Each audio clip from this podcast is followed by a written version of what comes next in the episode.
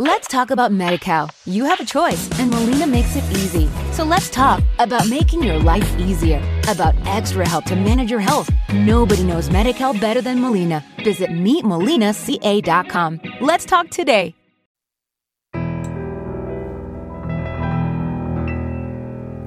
A bump in the night, your heart fills with dread. Probably a murderer who wants you dead. Could be a ghost, a demon, or worse. Perhaps you're the victim of a witch's curse. It's hopeless, you're doomed. You'd call a priest if you could. You'd rather just listen to who? Sinisterhood.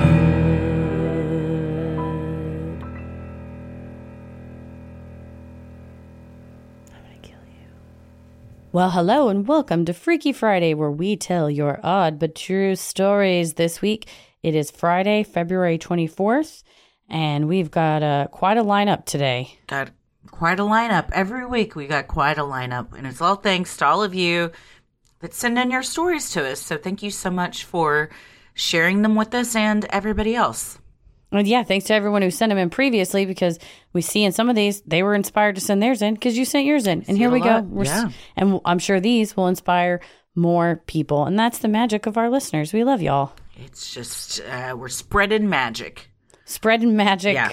all over the town, All all over over, the the, the, nation. In fact, I want to hang out with some of our listeners. Where do you think I could do that in the next two weeks? oh well i hear tacoma washington and portland oregon are real nice this time of year Oh, they are. The amount of now targeted Instagram, you might like this, I get on the show account for Portland and Tacoma because I, you know, we're talking about it. We're about to be there. March 7th will be in Tacoma, March 8th will be in Portland. And the landscape up there is otherworldly. it's The- beautiful every inch of it. And the the terrible thing is, I like search all these different places where we want to go or where we might want to go, and it's there's so many places and so little time. It's such a beautiful place. We've got a lot of uh, suggestions from people that live there.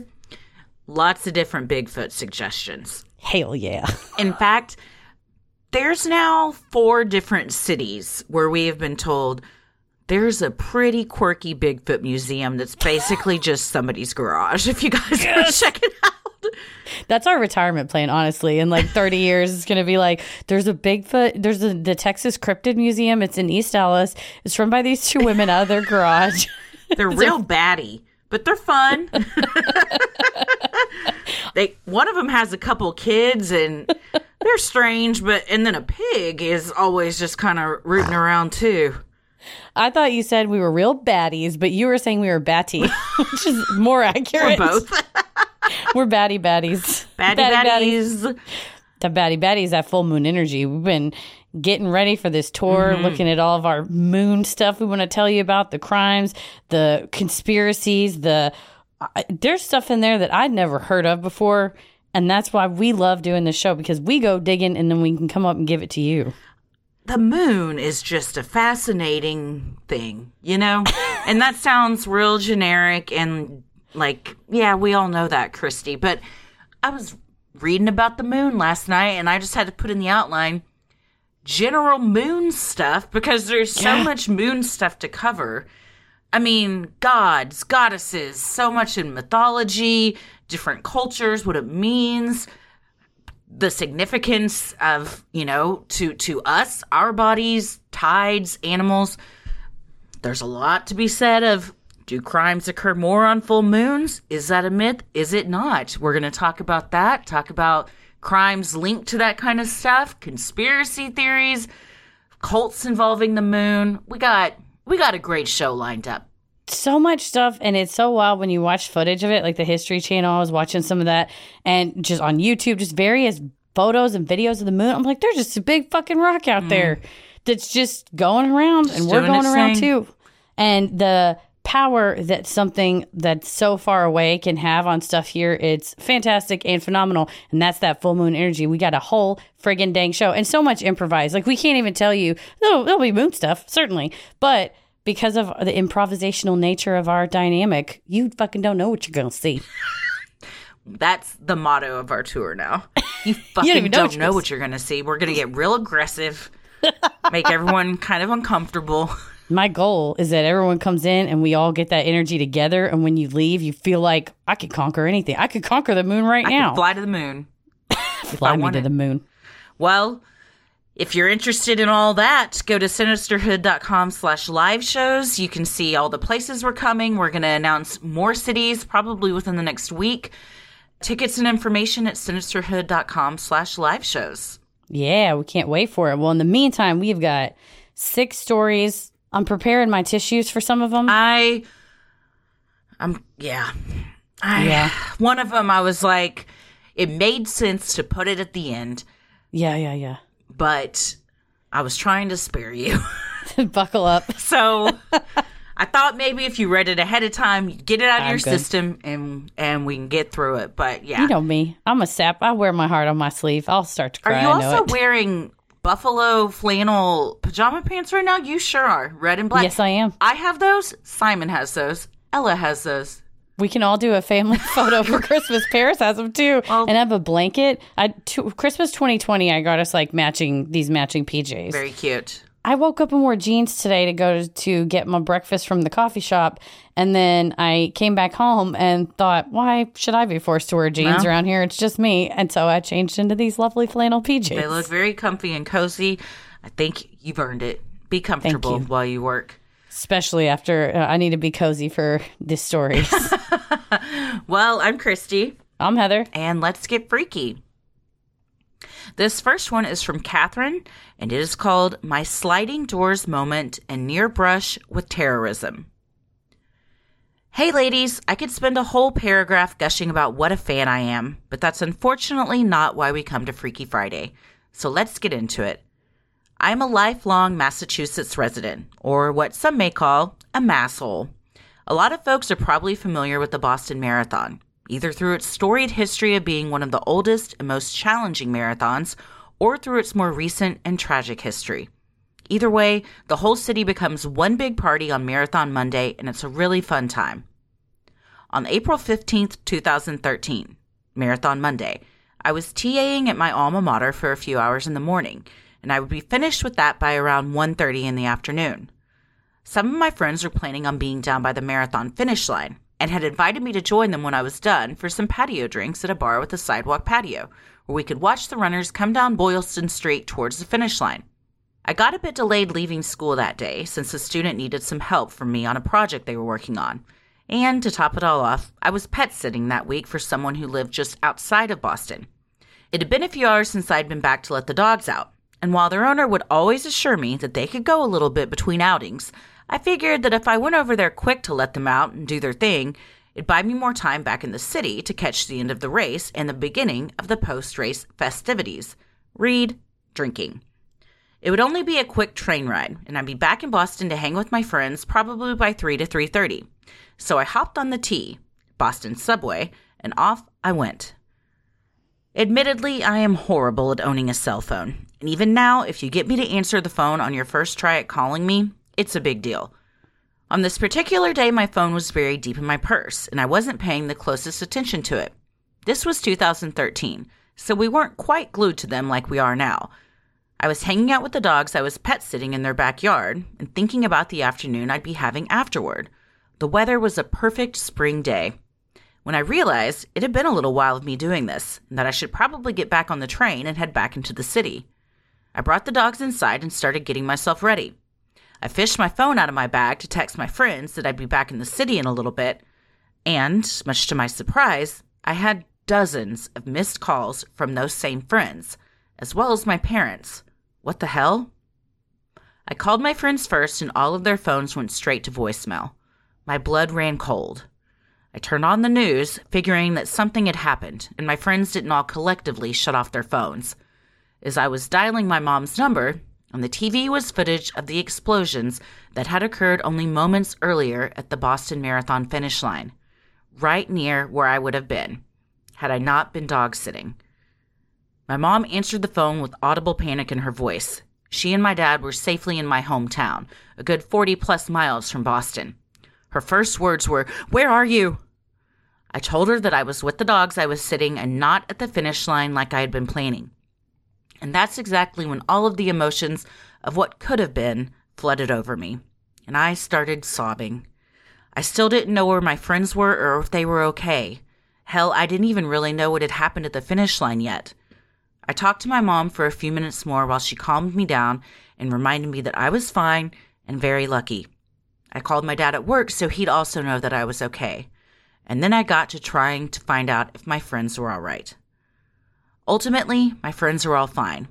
The bar they were at was mere feet outside of the immediate blast zone, so they were uninjured, but unfortunately, they had a front row seat to the horror.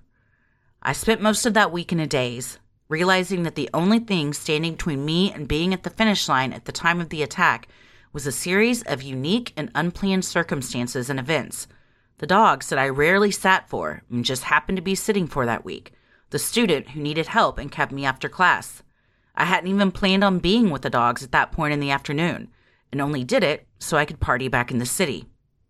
It's eerie even still to think that I absolutely should have been right at the finish line, and I still wonder what forces in the universe were at play that kept me away. Thank you for reading this, even if it doesn't make it to the air. I have a less sad and more spooky story about the haunted ass house that I bought last year, so if you want to hear that one, I can send it in too. Keep it creepy, but not nearly this creepy. Wow. Well, first of all, yes, please send us in your story. We would love mm-hmm. to hear any of them. But I feel like this really shows the concentric circles of trauma that terrorism causes. That it obviously is, you know, it's devastating to the people directly in the blast zone, those that are killed, those that are grievously injured, permanently injured. But then you kind of take it out. It's a concentric circle. Her friends that were on the front lines of this horror, watching what happened, people outside of that trying to get to their friends and family that are at the finish line, but they're on the outside. Her parents in a different city. I mean, it just, it goes to show the devastating nature of these mass casualty events, terrorism, mass shooting, that it does impact. You, you know, you can't just say, oh, well, only six people died. First of all, it's more than zero, it's too many, or only this many people were injured because it's just, it, it echoes. Yeah, those numbers are not representative of the thousands, millions of people that are affected and traumatized by things like that. If you're sitting there having drinks and you witness all of that, that's not something you forget.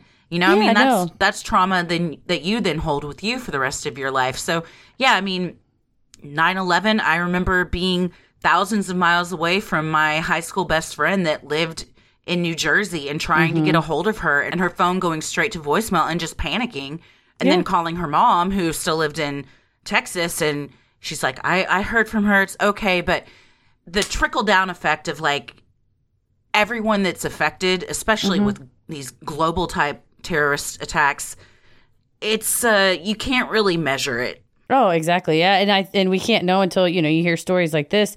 Uh, to your point, at 9-11, uh, my friend's brother was in the army, and she just started sobbing. She's like, "I just know it. This is going to mean he's going to war." I mean, you know, where he's he wasn't on the ground at 9-11, but knowing that there's that impact afterwards, and I think recognizing that what Catherine went through is also traumatic. Is it's I, I see a lot on the internet, and uh, it might just be because it's a small sample size of the type of people that get into fights on the internet. But I often see, rather than empathy, going, well, I was actually on the blast zone, so why are you upset about it?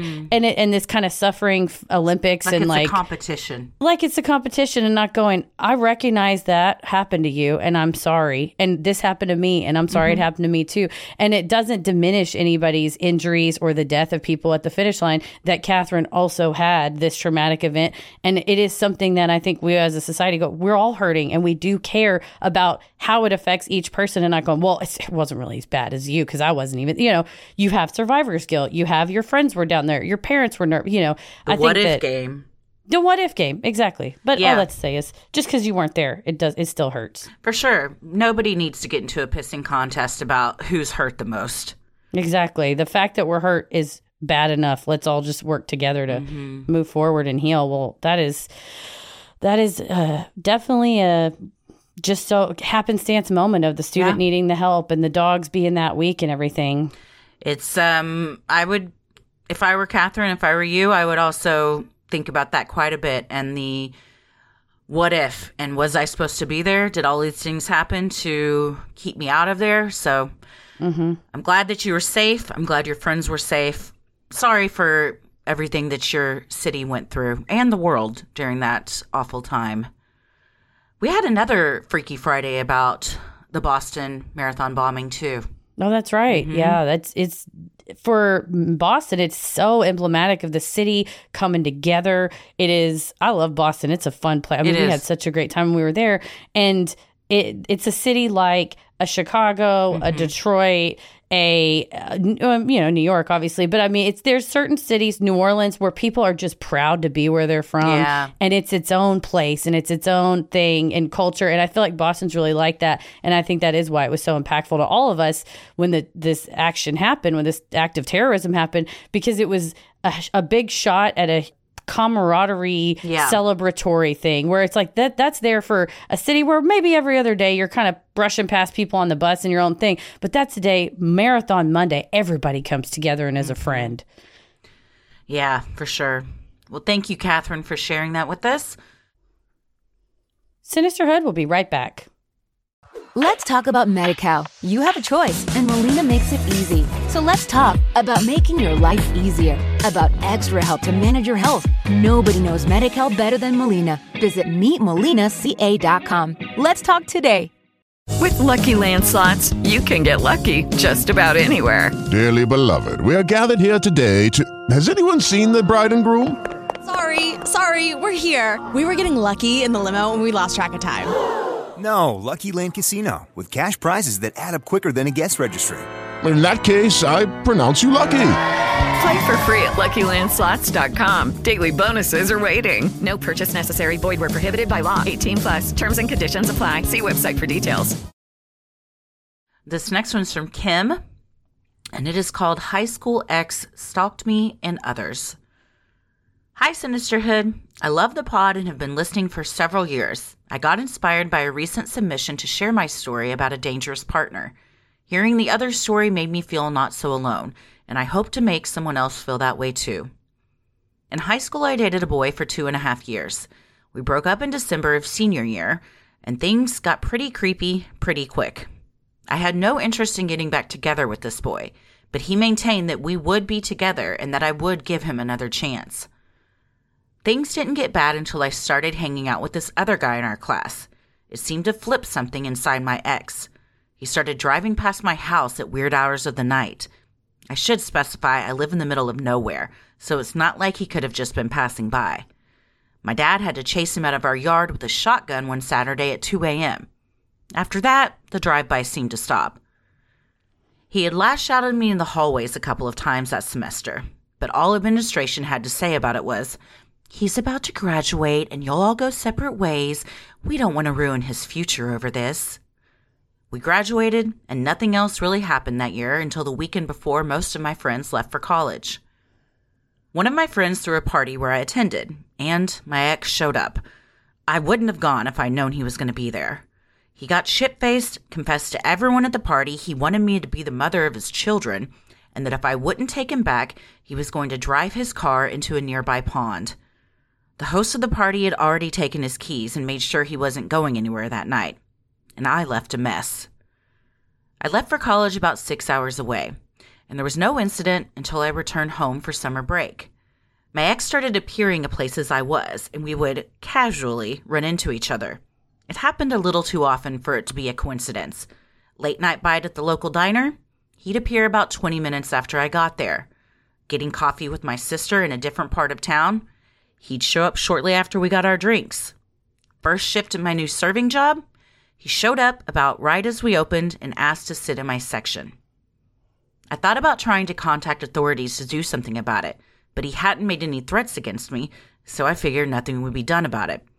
I was telling a friend about my situation, and she asked if I had shared my location with him while we were dating. I hadn't. It was 2015 to 2017, and location sharing services weren't as widely available.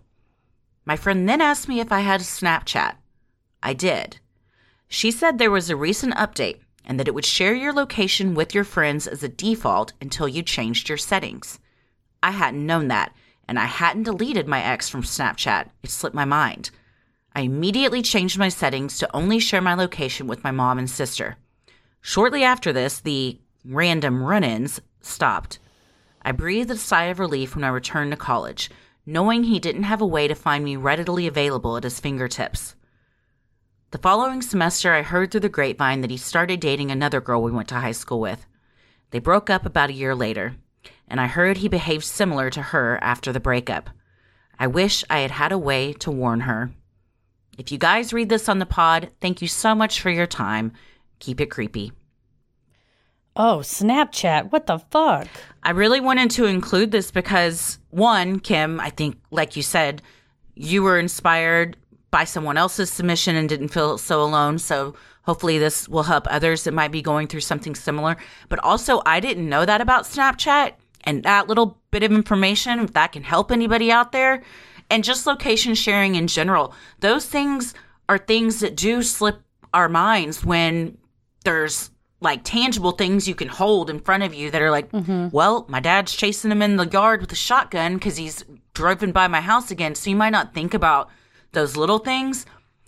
But that kind of shit is how you can easily be tracked. So everyone, just know if you got Find My or location sharing or anything, get those settings how you want them to be. Right. Do a do a digital audit and make sure people can't follow you. Mm-hmm. Well, I'm sorry this happened to you, Kim. It is disturbing when you break it off with somebody and you do think that you've severed those digital connections and the stomach drop you feel. I remember an ex I he was extremely abusive after we broke up. And so you know blocking him on everything really trying to, to and i thought okay i've blocked him on everything. I forgot. I had written a blog a million years before that it still happened to if i got a comment on the blog it would send me an email. And it was some old blog about how i was going to go hiking or something. I mean it wasn't like anything that i was still on. And somehow he went digging on the internet and found that blog and was sending the same vitriol that he would have texted to me via that blog and of course i'm like okay well thanks for the reminder to shut that blog down but it really goes to show we just we're living our lives and we don't know that a predator would go oh well that's my in Well, there it is they're Googling and finding any way to get to you. So, you know, they make it their job to try and find that in. And like you said, we're all just living our lives and don't realize, oh, this thing I haven't thought about in years. Great. Now I got to deal with this. That's the way that my ex is going to find me. I would also like to comment on the absolute failure of the administration Yes. at your school, Kim. He's about to graduate. You all will go separate ways. We aren't going to ruin his future over this. I would like to make a blanket request to anybody listening, whatever gender you are, whatever, if you find yourself in a position of authority and the question is between a woman's safety and a man's future and reputation, uh, fuck the future, fuck the reputation. He should have thought about that shit before he started acting like this. And because he was a minor, we could have had an intervention. You might have been able to say, he said he's going to drive his car into a pond. Oh God, this poor kid's got Yeah, mental he health sounds problems. like he needs help too. He needs help. I'm not saying you got to immediately throw him in jail, but if maybe there's a counselor on campus that can go, can we talk about what your behavior is doing that's not appropriate? And then it would have not only saved Kim all of this, but also the next girl, and uh, inevitably the next girl and the next girl. So they had an opportunity, fucking blew it. And that makes a good point too. To say we're not going to ruin someone's future over this. That shit hadn't happened yet. He might not have a future. He could get hit by a car the following day. But Kim is in distress and being harassed in the present time, and that's what we need to worry about. We can't be worrying about what might happen in the future. Take what you have in front of you, the evidence at hand, and deal with that. For sure. And why value a man's hypothetical future over a person's current safety and mental well being? It makes no sense. Not wanting to get involved, not ha- wanting to have awkward conversations, or they think she's making a big deal out of nothing. You know, I mean, it's the same shit we see time and time again. This was 2013 to 2017 or so. I yeah, believe. the mid yeah, teens. Yeah. yeah. So you know, hopefully that's gotten a little better now, but it we still have to be vigilant. All Definitely. always. it ta it's on upon all of us who are in positions of authority. Not that I am, but you know, anybody like that of going, well, I don't want to rock the boat. Sometimes the boat needs to get rocked. Tump it over. Tump it. I didn't mean to yell. I did. Fuck those administrators. but thank you, no, Kim. for sure. Well, thank you so much, Kim, for sending that in. Sinisterhood will be right back.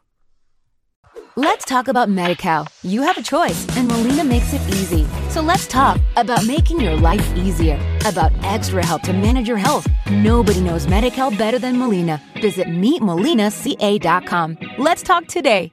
Judy was boring. Hello. Then Judy discovered ChumbaCasino.com. It's my little escape. Now Judy's the life of the party. Oh, baby, Mama's bringing home the bacon. Whoa, take it easy, Judy. The Chumba life is for everybody. So go to ChumbaCasino.com and play over 100 casino style games. Join today and play for free for your chance to redeem some serious prizes. ChumbaCasino.com. No purchase necessary. Void where prohibited by law. 18 plus terms and conditions apply. See website for details. This next one's from Jess. It is called A Lost Little Girl with an Owner. Hey, y'all. Absolutely love you in the show, but there's so much to this story, so let's get into it. Some names have been changed for the sake of those involved, and if I hear anything more about this, I will be writing in it again. So, I'm a manager in a retail store. I'm 22 years old, and I've seen a lot of crazy shit in the past two years at this store, but nothing has disturbed me more than this interaction. In late July of 2022, I was at work and went to the front of the store to assist a cashier. When I walked up, a little girl, who couldn't have been older than eight, came up to me and said, I need help. I can't find my owner. Um, what? What did you say? I asked. I can't find my owner. She also had very puffy eyes, like she'd been crying, and dark purple circles under her eyes. She looked exhausted. She was also speaking quietly and was visibly nervous and fidgety. Now, my true crime law and order brain went directly to, oh my god, this girl's been kidnapped or brainwashed or something. So I asked her if she had a parent with her, and she said, well, he's my stepdad. He's with my baby brother. I asked her what the stepdad looked like, and she described him to me and said his name, for the sake of the story, was Roger. I then called my ASM and store manager over and told them what was going on. My ASM went upstairs to look for the stepdad, while me and my store manager stayed with the girl. I asked her what her name was. She said, Katie. I said, Well, that's a pretty name. And she replied, I shit you not. I don't like it. It's not my real name. I'm not supposed to use my real name. It's Sarah. At this point, every alarm bell in my head is going off. After she said that, I pulled my store manager aside and told him about the owner comment. While he stayed with her, I went upstairs and told my ASM, but she'd already found the stepdad, who was on the floor playing with the toddler. He seemed to be in no rush to get back to Katie and eventually strolled over to the escalator to go back downstairs. When Katie saw him, she went over and waited for him to come down, but when he stepped off the escalator, he didn't speak to her at all, didn't even look at her. After talking with my managers, I called our loss prevention expert, who deals with a wide array of situations, and asked him what to do after explaining the whole situation. He asked if the man had made a purchase, and I said he was checking out as I was on the phone, buying a toy for his son. He then told me that, if I could, to go outside and see if I could get a plate on the car he drove. I absolutely did just that, following him out a ways behind so he didn't see me. So he didn't see me. However, he didn't get into a car. I didn't see a car.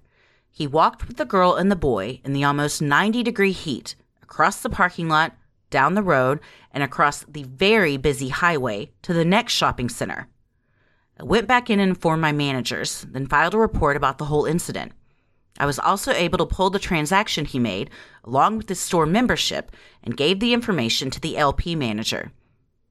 The next morning, I got a call from the LPM telling me that he ran a background check on his end and couldn't find anything, but that the situation was disturbing enough that he passed the information to local social service workers. What I gathered from their visit was that the stepdad and the little boy, who was maybe three, and obviously his blood related child, were never apart in the store. On the cameras, you could see them holding hands and playing together. Every point when Katie was around the stepdad, he didn't speak to her and barely looked at her.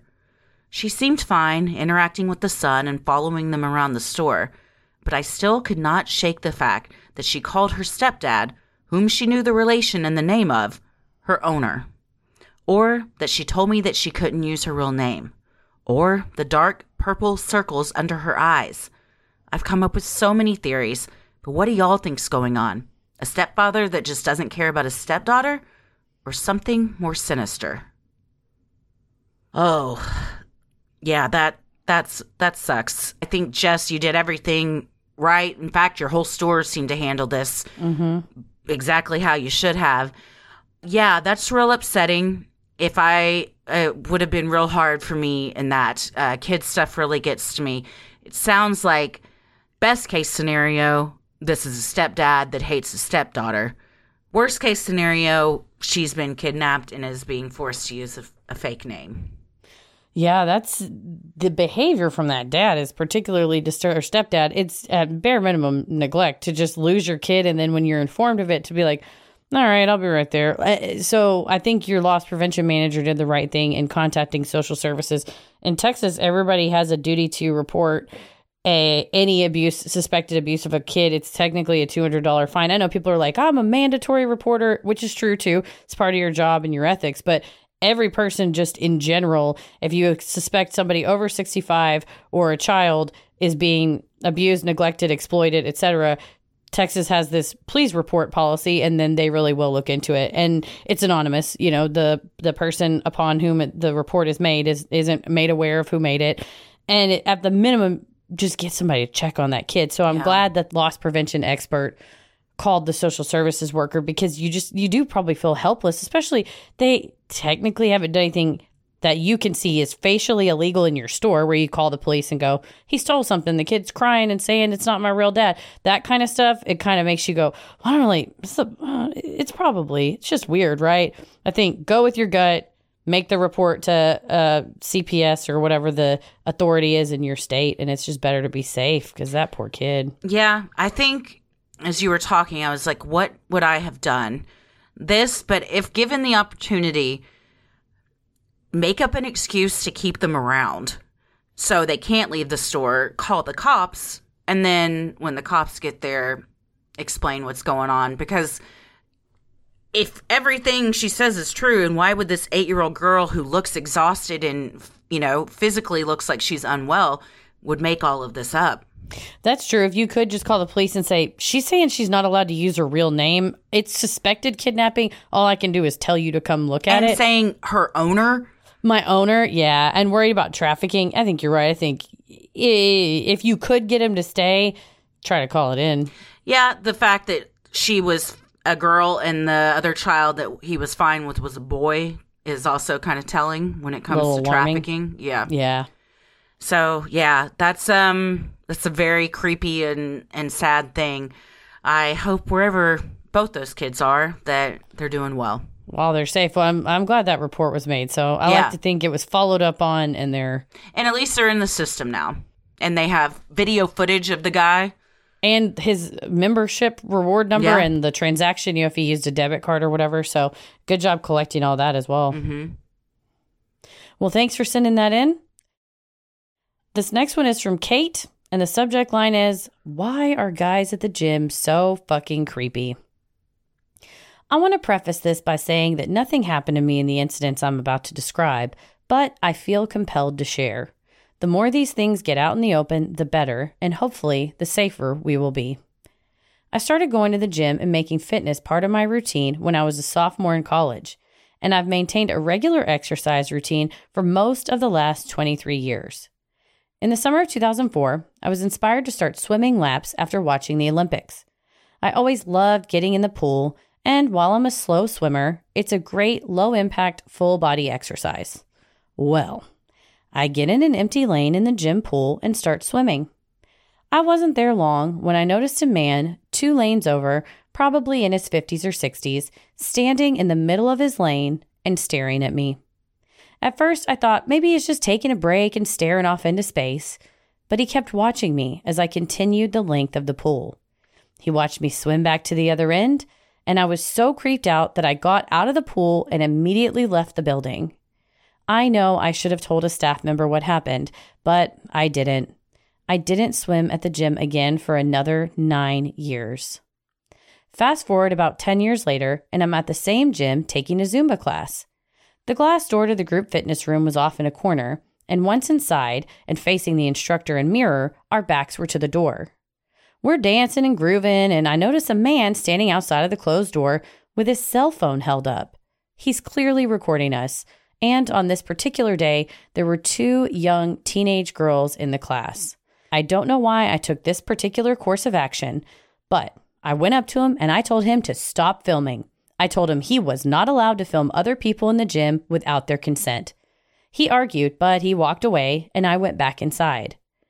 After the class was over, I told a staff member what happened.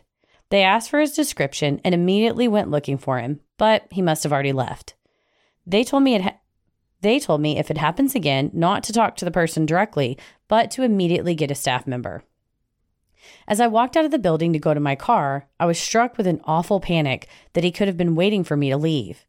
My car wasn't parked in the main parking lot right out front where there's more visibility, but around the side of the building. Thankfully, he wasn't there and nothing happened, but that sense of panic will stay with me forever. A few years later, I'm now a member of a 24 hour gym. And on this one particular night that I was working out, it was late and the gym was unstaffed. I'd been the only person there for a little while when two men come in towards the end of my workout. They go to separate areas of the gym, one in front of me and one behind me. And after a few minutes, I realize that they are both staring at me. I was not directly in either one's line of sight. The guy behind me was on a stationary bike that directly faced the window to the parking lot, so his head was craned around like Linda Blair's in The Exorcist. The other was on a machine that faced a wall perpendicular to me, so he had to turn his head 90 degrees to the left to look at me. I got the fuck out of there. As I drove off, a group of three people walked in. I don't know what would have happened if I had stayed and those other three hadn't decided to go exercise late on a weeknight. I told my friend who worked there what happened, and as far as I know, there were no more incidents involving these creeps. Again, nothing bad happened to me, but if you see some jackass staring at you or recording you at the gym, tell a staff member. Don't talk to the person, but don't brush it off. Tell someone. There is power in numbers, and I want these assholes to know that we know what they're doing. I want them to crawl back into the hole they came from and stay there like the bottom dwellers they are. We deserve to feel safe. This is one of many reasons I don't go to gyms. I don't like gyms. And we should be able to like gyms because we deserve to feel safe. Right? You see so many TikToks of female athletes like powerlifting or working out at gyms and it's just like guys just gawking. I mean, it's it's crazy how they will literally like she said turn all the way around and stare at you, not even try to hide it because they want to make you feel uncomfortable. You're one girl in there, two guys walking together, and from opposite sides, they're both staring you down like that. Mm-hmm. That doesn't seem like anybody has good intentions.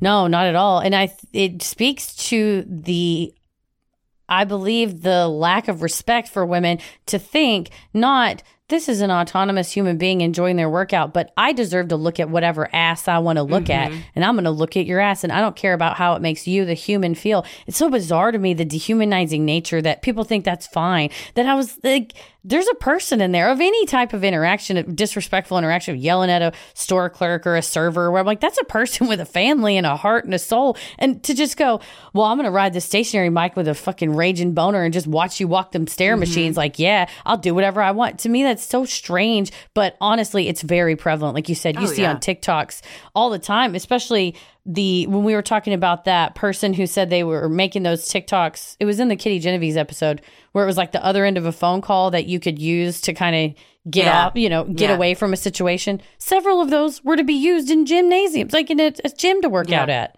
Yeah. You shouldn't I, have to have that. I think while we look at people and say there's a human being in there, a lot of predators will look at a woman and think, well, if you didn't want me looking at your ass, you shouldn't have worn those short ass shorts and gotten on that you know elliptical. Like, like you're asking for hot. a type of attitude. Yeah. Right? I'm sweaty. I want to wear shorts. I want to wear just a sports bra. Well, well, I, I get to look at you then. Mm-hmm. It's like just to think you have that right. Is it ownership a right over women's bodies that I do not, I don't abide. I don't like that. No, I dissent. I dissent indeed. Well, that's why I go to the gym with Paris because I just feel it, and it's not an unsafe gym. It seems like a fine gym, but I just feel I don't know. It's sad that I have to feel that way, but I just feel better with him being there. I don't know. Yeah. You shouldn't have to though. For sure. No, we should not. Well, phone it in, call it in, report them. We deserve to feel safe. Thank you very much for sending that one in. Sinisterhood will be right back. Let's talk about MediCal. You have a choice, and Molina makes it easy. So let's talk about making your life easier, about extra help to manage your health. Nobody knows MediCal better than Molina. Visit meetmolinaca.com. Let's talk today. With Lucky Land slots, you can get lucky just about anywhere. Dearly beloved, we are gathered here today to. Has anyone seen the bride and groom? Sorry, sorry, we're here. We were getting lucky in the limo and we lost track of time. No, Lucky Land Casino, with cash prizes that add up quicker than a guest registry. In that case, I pronounce you lucky. Play for free at LuckyLandSlots.com. Daily bonuses are waiting. No purchase necessary. Void where prohibited by law. 18 plus. Terms and conditions apply. See website for details. Well, this next one is from Elizabeth, and the subject line is Red Flag Teleporter. Hi, ladies. This is kind of long, so let's get sinister. I was in my early 20s, and at the time, there were a lot of bad things I was dealing with, and honestly, I was struggling with a drinking problem. I met a guy online. I'd met him in person once before, but I didn't remember much other than him being drunk and angrily mumbling to himself. Weird, but we all have bad days, so I said whatever and agreed to go to dinner. Dinner went well, and he invited me to his apartment for a drink. Where's all your furniture? I asked. For starters, the dude had nothing in his apartment. It was basically empty. He said he had just moved in, which ended up not being true. We shared some drinks and chatted for a while. One drink turned into many more, and I ended up staying the night. I woke up the next morning, instantly slut shaming myself for hooking up with him. I figured I'd better at least try to date him. Things went well for the first week or so. I noticed quickly that when I would mention going home, he would get an attitude. I confronted him about it, and he said he wasn't talking to his parents and was jealous that I still talked to and lived with mine. I understood and felt bad for him. I knew he didn't get along well with his parents. Things started to escalate in a matter of days. He would check my phone, freak out over dumb shit, blow up my phone, etc. At one point, my car had been hit by another vehicle. While waiting for police, he berated me, accusing me of not actually being in a wreck, but instead cheating on him. Ladies, my car was totaled. One time, my guy friend I'd known since I was a kid texted me, and my boyfriend lost it. He had been drinking and started to pace the apartment, saying how he would gut him like a deer. I didn't know what to do, so while secretly filming him, I just started laughing and treating it as a joke. It was not a joke. He also threatened to come up to my job and find the male coworker I had been scheduled to take lunch at the same time as and beat him up. I knew I had to get out, but I also knew I had to plan very carefully. I didn't care about my stuff being left there, but my rabbit, Tulip, was there too. One night, my boyfriend was drinking and getting angry. I told him I thought maybe he'd had enough and went to dump his drink out. He slammed me up against his wall and the drink went everywhere. I quietly cleaned it up. I didn't want to escalate the situation or tip him off. The next day, I told him I wanted to go home and visit. I had to go to the bank anyway. I walked into my house and told my mom, I don't want to talk about it, but I need you, Lucy, and Sam to come with me and get my stuff. My mom was shocked. It's not like me to be afraid or put up with any shit. Once we got in the car, I texted him and told him it was over and that I was on my way to get my stuff and who was with me. He told me he would kill himself if I left. When that didn't work, he said he was going to set Tulip on fire because she was technically his as well because he had loaned me the money for an extra cage at his house.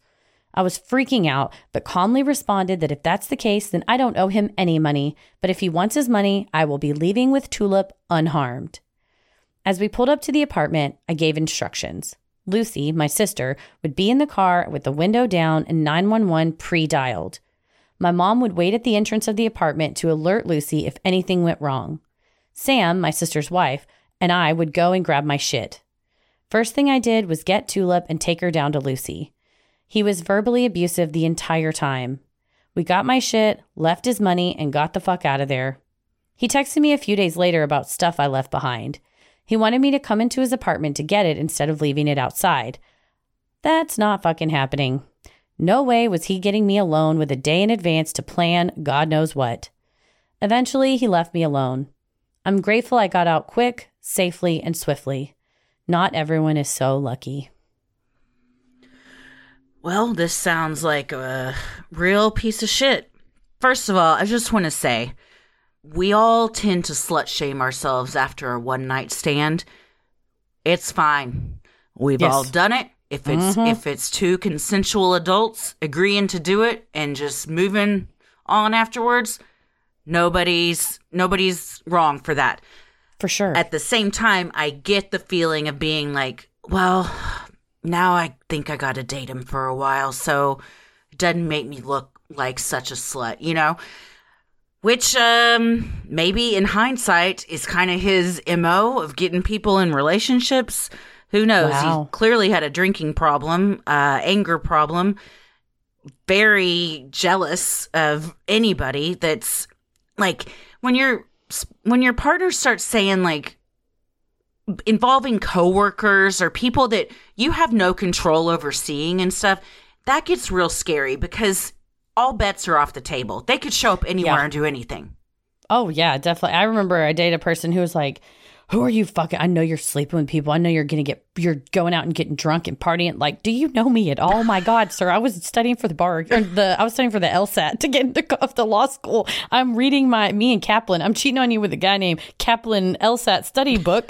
but it, it is it when you're on the receiving end of it, it's so confusing because how do you even argue with something that's so out of pocket, so off the wall. I like, who are you even talking about? Who is this person that you were in a photo with? What's the fucking guy that works on the boats that we both went to a hot dog stand together in the middle of the shit? You know, it's one of those Yeah. where, what do you think I'm there's not going? a big elaborate juicy story behind it but No. in their heads they invent one and then you also take into effect if someone's drunk i mean it's impossible Oh. to have a rational conversation when you got such high emotions and drinking involved And speaking with that level of violence of I'm going to gut him like a deer and I'm Yeah. going to that's a visceral not like I'm so mad right now but I am now fantasizing and planning extreme acts of violence. threatening to set your pet on fire Pe- uh, Tulip didn't do anything. That's but it's just to to hurt her, you know. Yes. It's it's it's to hurt Elizabeth. So yeah. uh and that's what abusers do. They will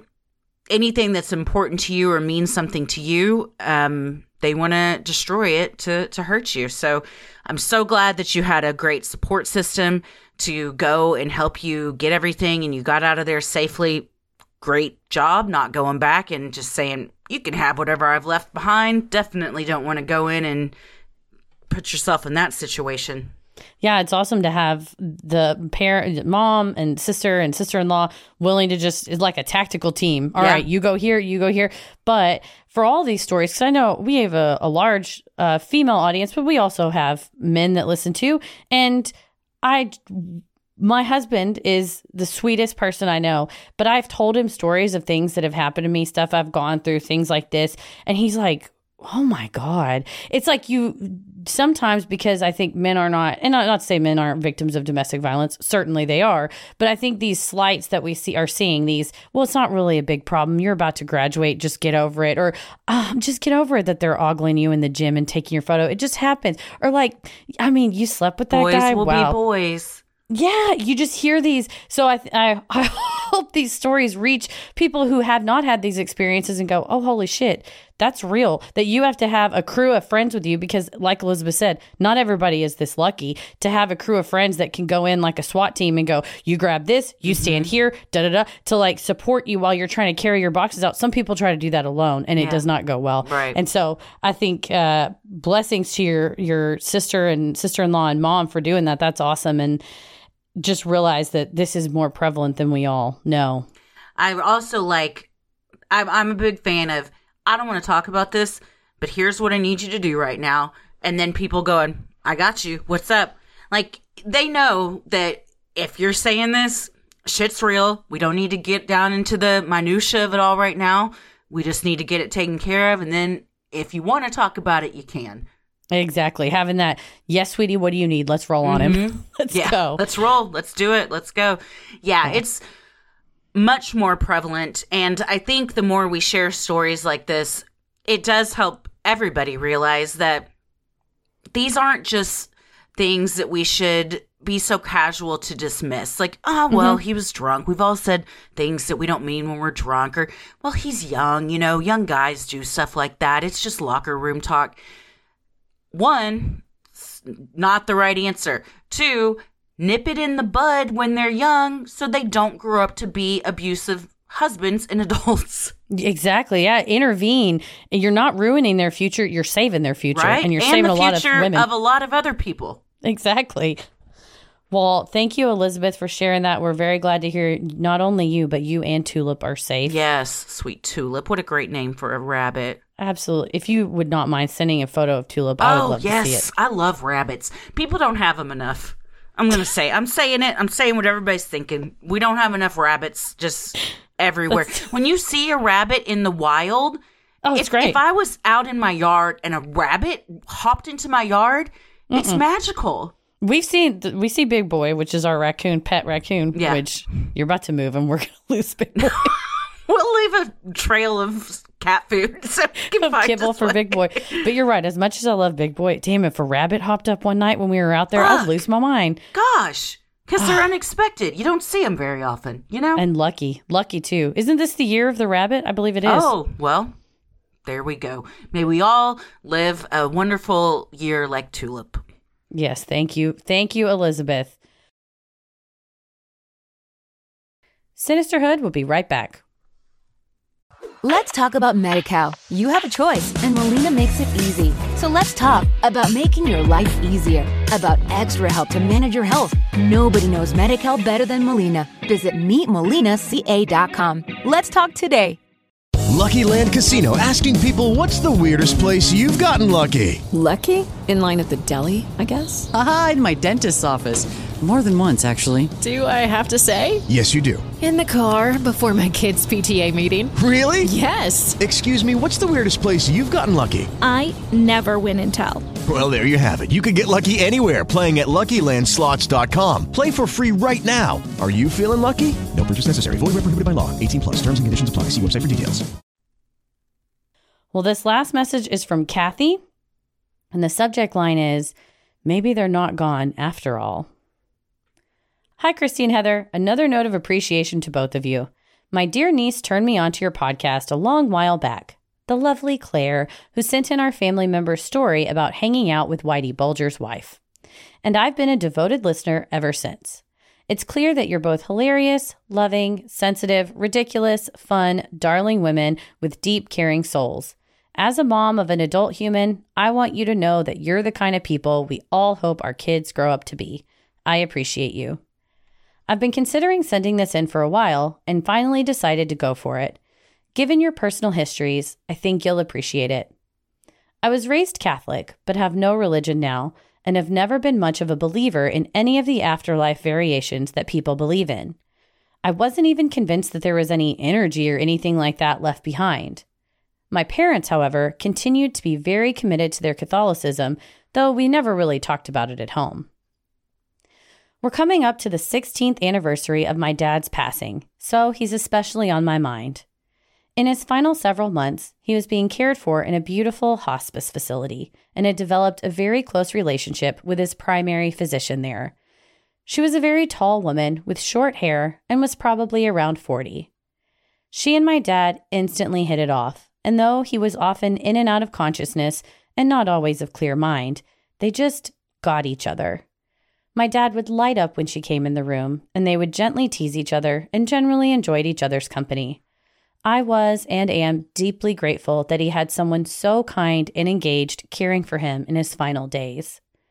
One day, when I arrived to visit Dad, his doctor intercepted me in the hallway outside his room. She said, I need to tell you something. So I was instantly alarmed. When your dad's hospice doc says that, there's really only one assumption to make. She saw my facial expression and immediately said, No, no, no, no, he's fine, but I want to tell you something that happened this morning. She proceeded to tell me the story that has changed my perspective about life and death. That morning, she had come into my dad's room and stood at the foot of his bed as she did every morning she was on duty. She said, Good morning, Judge. My dad was a judge, and she always addressed him that way. He looked up at her from his bed and said, Who's that man? She said, Oh, oh no, it's Dr. X, assuming that he was mistaking her for a man in the glare from the windows and or from his disorientation. He said, No, the man behind you. I still get chills even typing that. To her credit, she said, Well, what does he look like? Dad responded with something like, "Uh, He has a green hat on and it has fishing lures on it. He's wearing a vest with a red patch. And then he went on to describe the man in detail. The doctor said, That's my dad. As she told me this story, both of us started crying. She told me that her dad had passed and that my dad had described a man looking exactly as her dad had looked, standing behind her. He was still there with her every day. I can't tell this story without crying. I don't know if my dad was seeing the reflection and spirit of the doctor's dad emanating from her, or if some remaining part of his spirit stayed with his daughter. Either way, it made me believe that, in one way or another, our beloveds are still with us even after they're physically gone. I know you've both lost your dads, and I'm right this instant thinking of each of them, standing behind each of you, loving you, loving your husbands and your kids, and providing you with their everlasting support. Thanks for all you do, Kathy. Well, thank you, Kathy. That's extremely kind from the very kind words up top to the closing, to um, one, what a heartwarming story. I mean, obviously, seeing your loved one in hospice is never easy, but knowing that there was a doctor there that cared so much, those are the doctors, if you got to make that call for your loved one that you want them to have. And that's so awesome that your dad got to have that relationship in his final months. Definitely. Yeah. Palliative care doctors, hospice doctors are angels Oh, among us. I mean, Yeah. because you just you know what the end's going to be. Yeah. I mean, all doctors we all kind of know what the end's going to be. It's just not necessarily imminent. the imminent end. And it takes a very special kind of person to be able to gracefully work in that industry. And so hats off to everyone that, that does that. Yeah, they can help die with dignity. Well, and Mhm. also I love that the relationship between Kathy's dad and his doctor and how he was able to give her something. I mean, she was giving him a ton of love and care, but he was able to give her this window into whatever if the as you get closer to the end you know we've had nurses and doctors write in and talk about older adults who are on their way out saying i see my grandmother sitting in that chair of like the veil between our reality mm-hmm. starts to thin towards the end and you see these things. And the fact that he spoke up and said that and was able to give her that gift of like he's still physically behind you i love that I love it. Yeah. In the wake of something that is tragic, can be tragic and sad, they found, they both found beauty in it. So there's something really beautiful about that. I love to imagine it. Granted, me and J.K. Rowling and I are beefing in general, I but in the Harry, isn't everybody? yeah, I don't think it's just me. But in the Harry Potter movie, whenever they come up behind Harry when he's about to go in that forest, this is gonna make me cry. I'll, I'll, I'm, I've never seen or read anything past, I think, the fourth. I can't relate to what you're about to say. So if I don't get emotional, that's why. no worries. But there's a part where he, you know, he's about to go to this very important thing and he like looks around him and he sees the shadows of like his parents, like people that had died and stuff.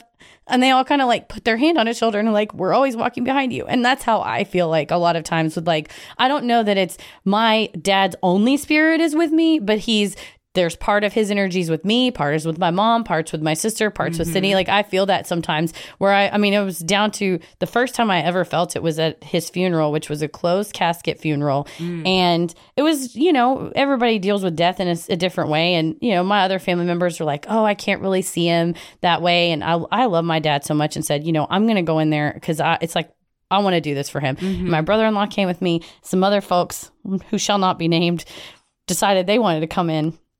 And uh, let me just remind everybody, it was my father, and the people that were in there were not blood relatives, and they took it upon themselves to have quite a scene, dramatic. I mean, I thought one of them was going to throw themselves in the coffin. Oh, Sorry, casket. I've heard this story. Yeah. But at the time, it was, I was obviously grieving, but also it was literally the first moment where I felt this energy, almost like this hand on my shoulder, and I could just feel my dad going, Are you fucking kidding me right now? what is going on? So, I mean, I had to like stifle a laugh, and I was like, Dad, fucking cut it out. Like, people in here. But I could just feel this energy of like, Okay, really? All right, we're doing this. Yeah, you know fine. him well Just- and how he would react in a situation like that. Also, good reminder of don't make everything about yourself. You know? It's not all a dramatic soap opera of which you are the have to be. star. Yeah. But you know, I agree with that. I loved that visual of the doctor standing at the foot of Kathy's dad's bed, and just the guy in his best. You know, I feel like they're going to be in their happiest selves, their best self. You know, he's got his fishing lure hat on, he's got his vest on. Like I was fishing, but I want to come down here and hang out with you a little bit today. So Yeah. that's heaven for me. Would be to just visit all the people I love all Oh, the yeah, time. for sure. Well, thanks, Yes. Kathy. I Well- appreciate it. And like Christy said, thank you for those kind words. That is meaningful to say. Well, thank you, Kathy, and uh, I'd be honored to have my kid grow up like you. Well, that's very nice. Um, we all have come a long way, haven't we? Here we are. Including everyone that sent in their stories today. So thank you all so much for sharing them with us. If you have an odd but true story, maybe you've encountered Bigfoot, you've seen a UFO, you've had a brush with true crime, or you've felt the presence of an otherworldly being, send them in at sinisterhood.com slash Freaky Friday.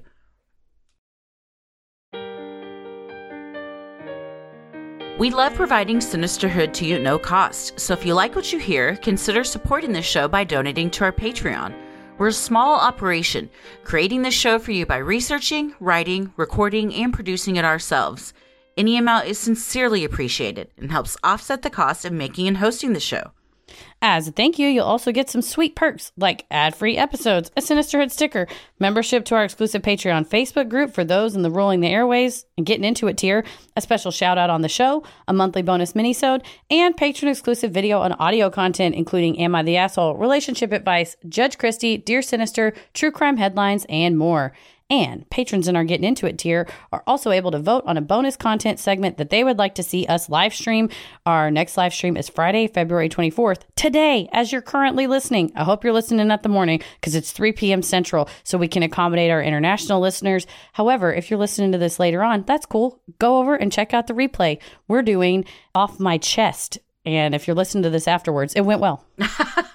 And before that, at 2 o'clock on Friday, the 24th Central Time, we will be doing our last installment of Docuary, where every Friday we go live to discuss a documentary we watched that week, and everyone can watch along with us and discuss in the chat. This last one is going to be Fire of Love, and it's quite a story, so we hope that you can tune in for that. You also have the fun perk of access to our Discord server, where you can connect with other fans in real time and discuss the latest in true crime, share personal ghost stories, or just post adorable pictures of your pets. We hop on occasionally, and we host monthly Q&As on Crowdcast, where you can ask us all your burning questions. For patrons not in the US, you have the option to pay in pounds or euros, saving you the cost of the conversion fee. Annual memberships for all tiers are also now available. Those that select this option will be rewarded with a free month of membership. For more details on all of this and specific member tiers, visit sinisterhood.com and click Patreon on the top banner. So many of you have been tagging us in pictures of you sporting your sweet Sinisterhood merch. Keep those pictures coming. If you want to get some cool Sinisterhood swag like t shirts, mugs, totes, and even clothes for your kiddos, visit sinisterhood.com and click on shop on the top banner. The best thing you can do to help us grow is like, review, and follow on Apple Podcasts, Spotify, or wherever you listen to your podcasts. And please tell a friend who you think would like us to check us out. You can also share any episode by clicking the three dots in the top right corner and share topic-based playlists from Spotify by visiting sinisterhood.com slash playlist. All of this means so much to us and really helps podcasts like us get more exposure. And Heather, now there's an even easier way for people to leave reviews. How is that? If you go to sinisterhood.com slash review, it will give you Apple Podcasts, Spotify, Castbox, Podchaser, all the various ways to leave a review. If you're in the app, you're not really sure, go to sinisterhood.com slash review. Makes it super quick and easy. And if you're like, I love you guys, but I can't subscribe to the Patreon or I can't come to a show, that's fine. You- It's a super easy and fast way to support us. And we appreciate every single star and every single review. Absolutely. You can follow us on Instagram and Twitter at Sinisterhood Pod, like us on Facebook at Sinisterhood. You can also visit us on YouTube and TikTok at Sinisterhood Podcast. Christy, where are you at? I'm on Instagram at Christy M. Wallace and Twitter and TikTok at Christy or GTFO. Heather? I'm on Twitter at MCK versus the world. For how much longer? Great question. It's a cesspool. I haven't been on Twitter in months. So if you follow me, you know that there's no posting going on. It's taking a bit of a dive, I'm not going to lie. It's just uh, standards wise, but I'm also on Instagram and TikTok at Heather versus the world. As always, the devil rules the airwaves. Keep it creepy.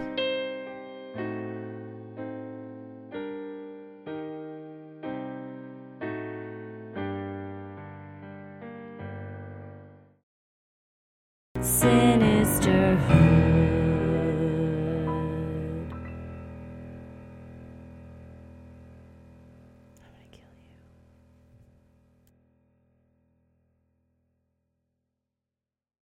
Let's talk about MediCal. You have a choice, and Molina makes it easy. So let's talk about making your life easier, about extra help to manage your health. Nobody knows MediCal better than Molina. Visit meetmolinaca.com. Let's talk today.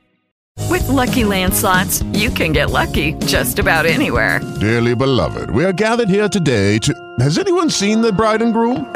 Sorry, sorry, we're here. We were getting lucky in the limo and we lost track of time. No, Lucky Land Casino, with cash prizes that add up quicker than a guest registry. In that case, I pronounce you lucky. Play for free at LuckyLandSlots.com. Daily bonuses are waiting. No purchase necessary. Void where prohibited by law. 18 plus. Terms and conditions apply. See website for details.